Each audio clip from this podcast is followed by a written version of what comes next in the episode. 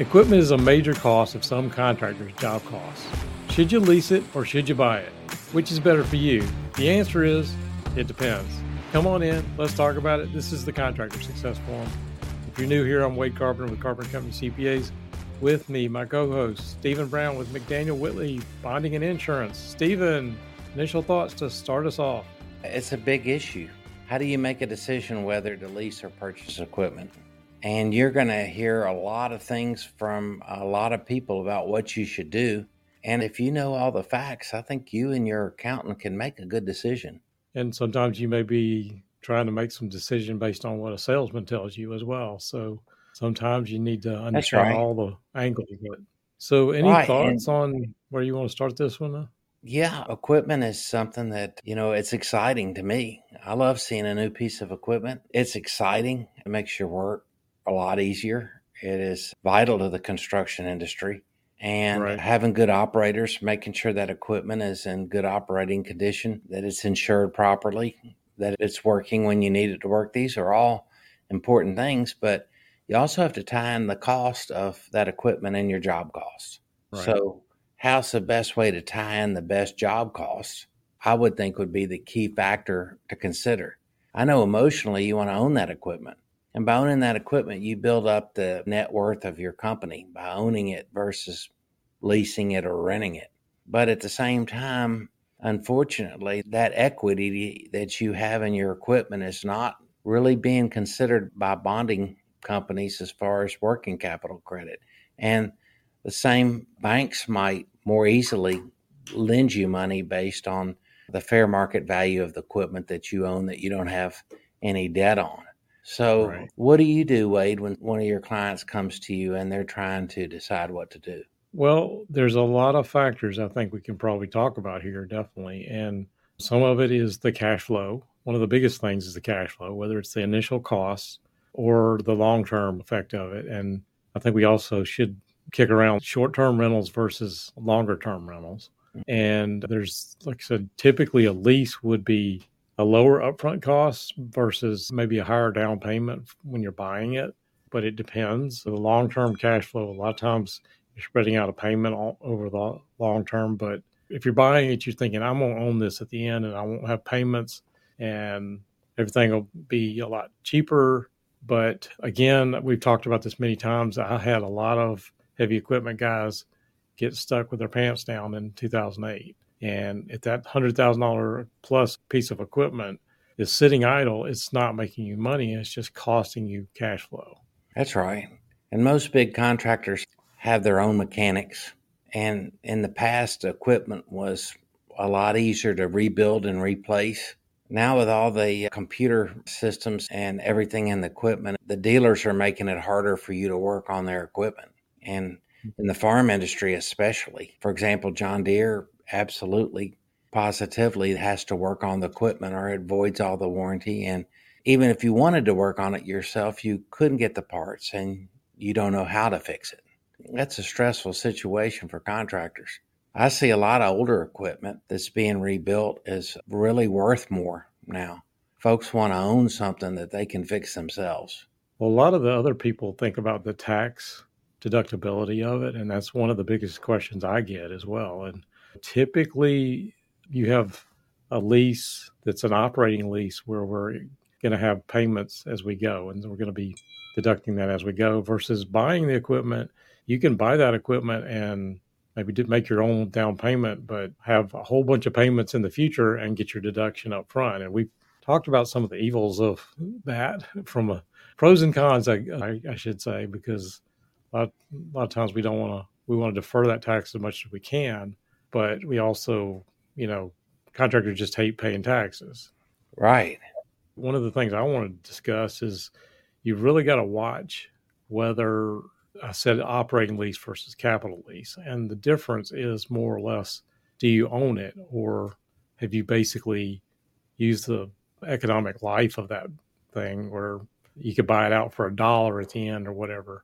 And some of those terms can be confusing, but the rules on that for tax as well as accounting rules means that you can think it's a lease and you buy it at the end, but on your balance sheet, you got to treat it like you own it and you got to treat it as a note payable. So trying to keep it off your balance sheet and keeping your debt down can backfire against you and hurt you on your bonding and banking.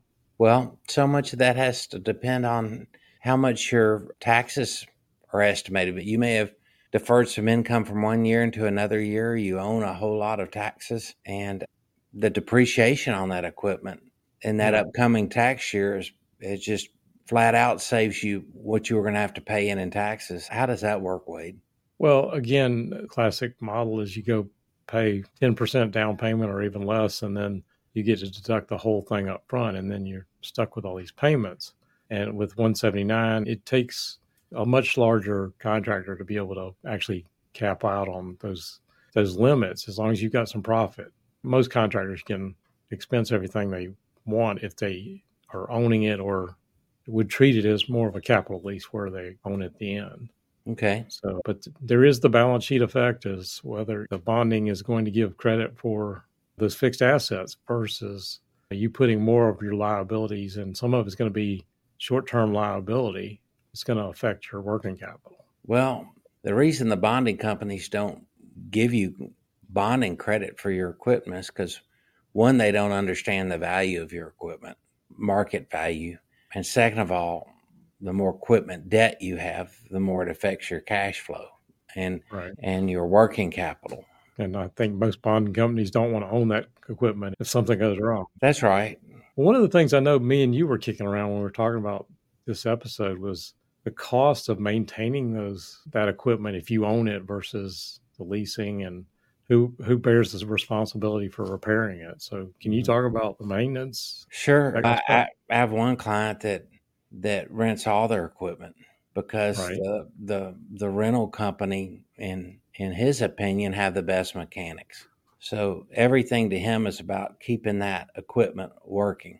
And he works also on military bases where your time frame to get the work done might be limited to base closures and so forth. So time is definitely money in that regard.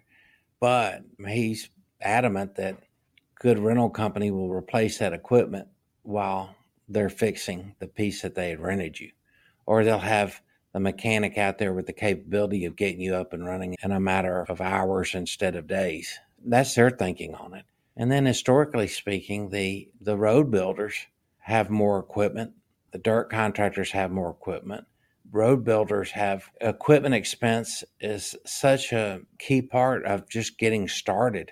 And it's just hard to compete with other larger asphalt contractors that have more equipment.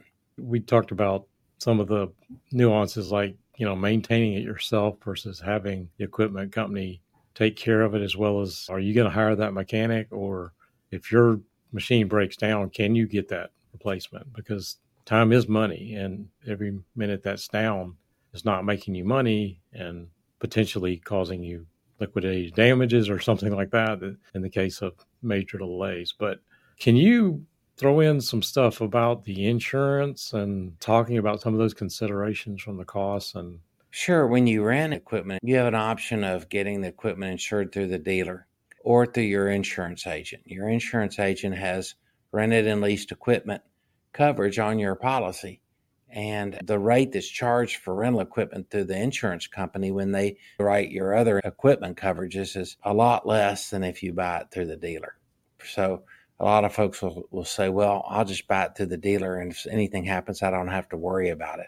And that's not always the case.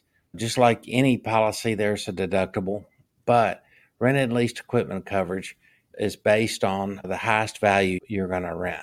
So if you regularly rent equipment that's $500,000 or less, and you have $500,000 limit on rented and leased equipment, and then at the end of the year, you pay a rate only based on how much you spent on rented equipment. It's that simple.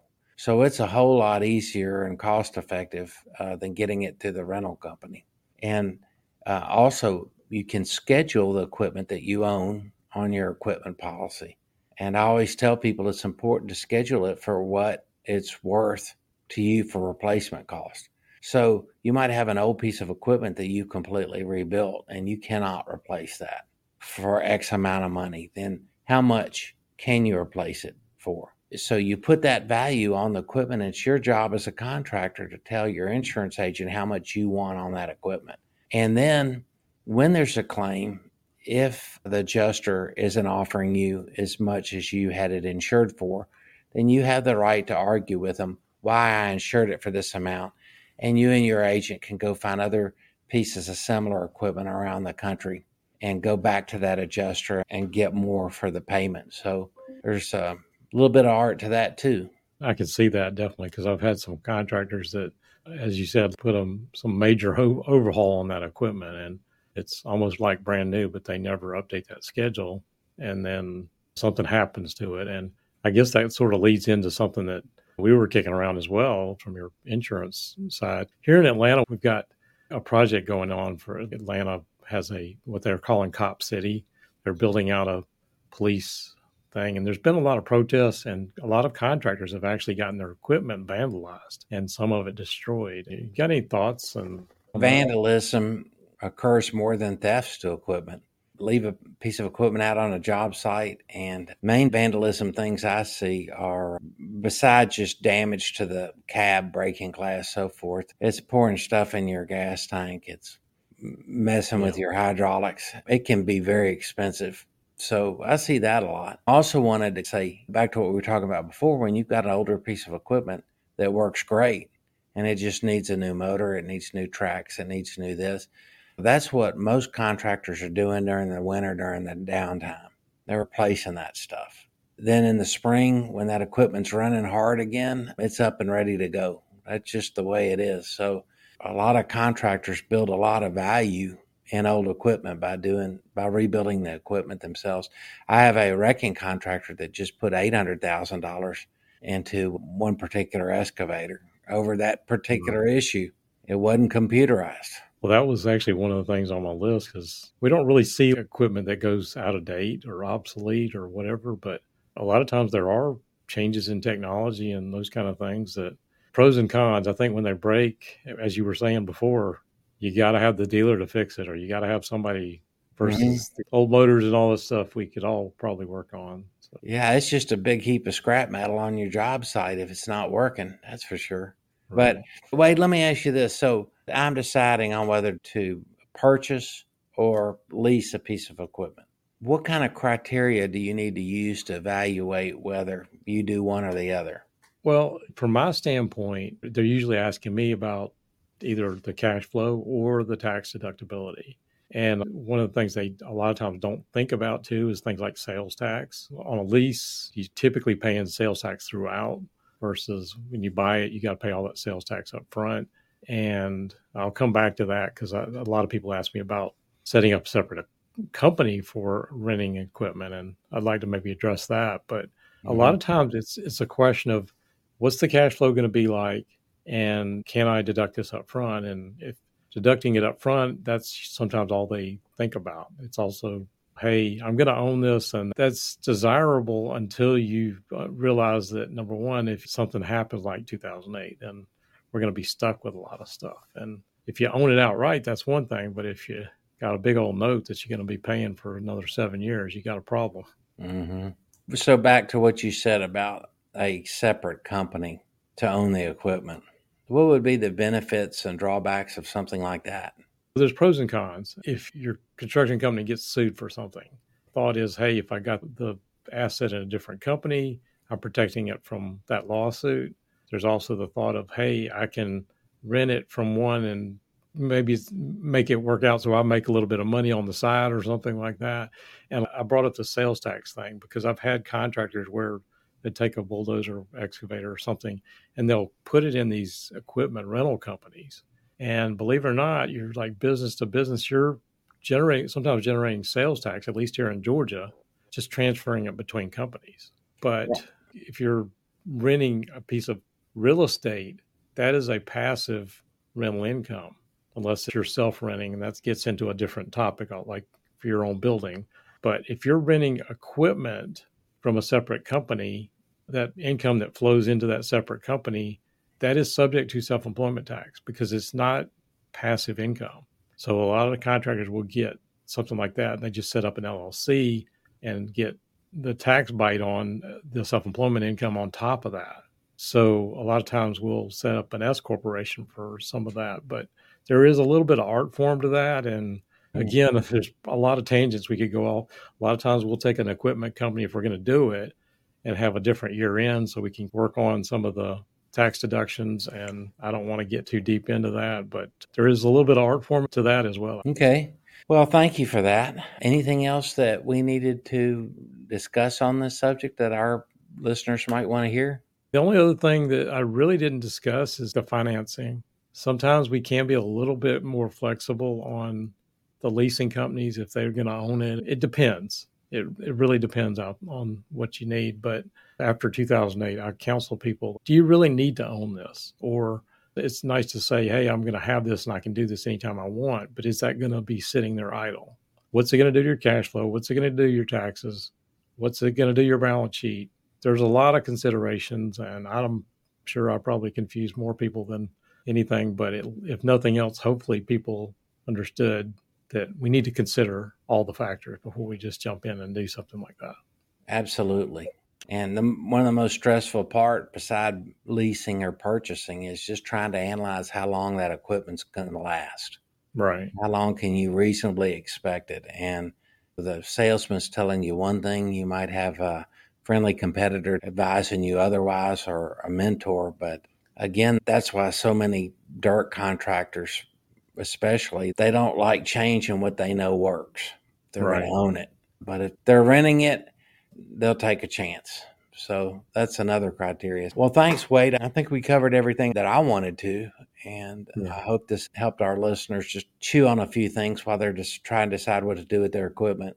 Right. That kind of brings back a lot of memories of contractors walking me around their yard proud of showing off that equipment. But at the end of the day, sometimes it's what you bring home. It's a little of both. You want to be proud of your company.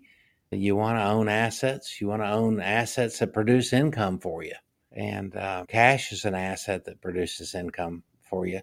So that's why we think about cash flow in there.